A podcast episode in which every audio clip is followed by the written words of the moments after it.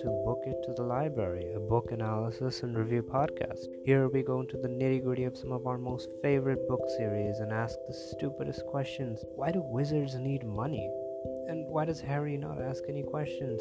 Right now, we're covering the Harry Potter series, so if you want to be a part of this journey, don't forget to hit follow and leave a rating and review wherever you get your podcasts. So, let's book it to the library.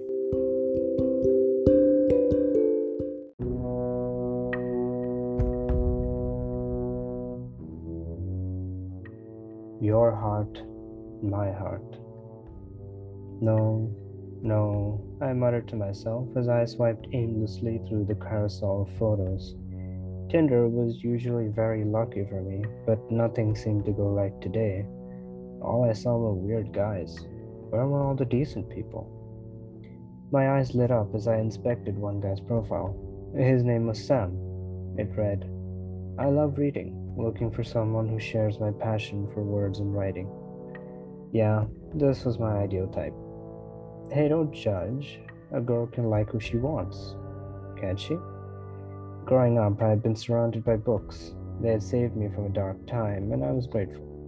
Honestly, finding a person who likes books these days was like searching for a needle in a haystack. I swiped right and tapped on his profile. He didn't look bad, well built, and a handsome face. I was surprised when the notification bell dinged. It was Sam.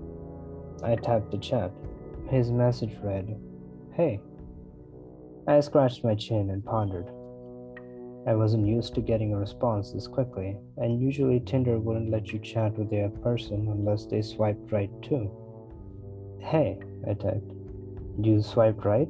Sam replied. Um, yes. How do you think we're chatting? I was confused. I swiped right too. I guess that's why it lets chat, he typed back. Oh, yeah, I was wondering that too.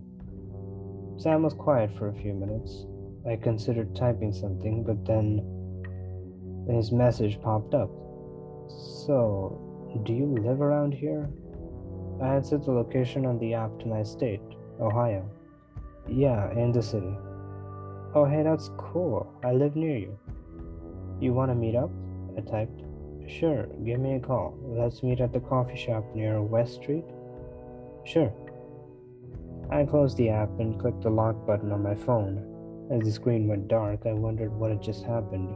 Usually, conversations I had would go a bit more smoothly than that. This one had been a train wreck. But I was glad I had something to distract my mind with. It wasn't much, but this date might actually work out. I woke up next morning to quite a few missed calls from a random number. I inspected the number and tapped the call button. Hello? Hi, is this Jennifer? A guy's voice said. Yes, who's this? It's me, Sam. We met yesterday on Tinder. Oh shit, I swore. Sorry, I forgot to call you. No worries, Sam chuckled. Are we still on for today? Yes, for sure. Let's meet at around 10? Sure, see you there. His call cut off, and I glanced at the clock. It was nine. Should probably get ready, I whispered to myself as I rushed to find a pair of fresh clothes in my room. I arrived at the shop ten minutes early. I glanced around trying to find Sam. Surprisingly, there was no one in the shop, not one person. It felt weird standing there, felt like someone was watching me. After what felt like an hour, I saw a figure sitting at the back of the shop, almost out of view. The bell dinged as I pushed the door open. I inspected the photo I had of Sam, but from the back I couldn't tell who it was. I approached the table and tapped on the guy's shoulder.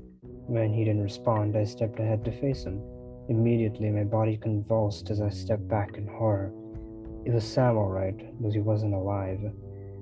There was a circular hole burned through his chest, right where his heart should be.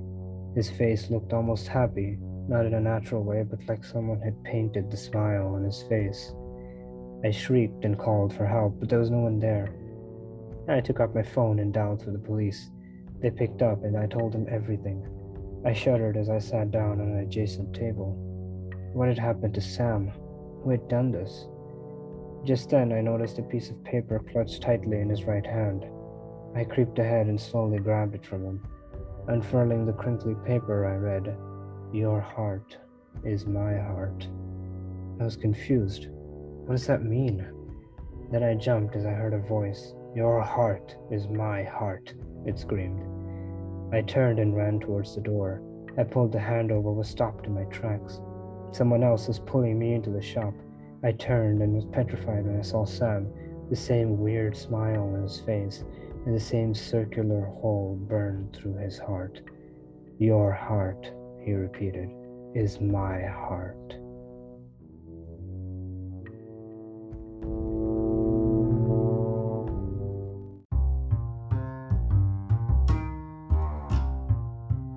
Thanks for listening. You can find Book It to the Library on Apple Podcasts, Google, Spotify, Breaker, Pocket Casts, and Radio Public. This episode was edited and produced by yours truly. If you want to get in contact with the show, email us at bookittothelibrarypod at gmail.com. Till then, see ya!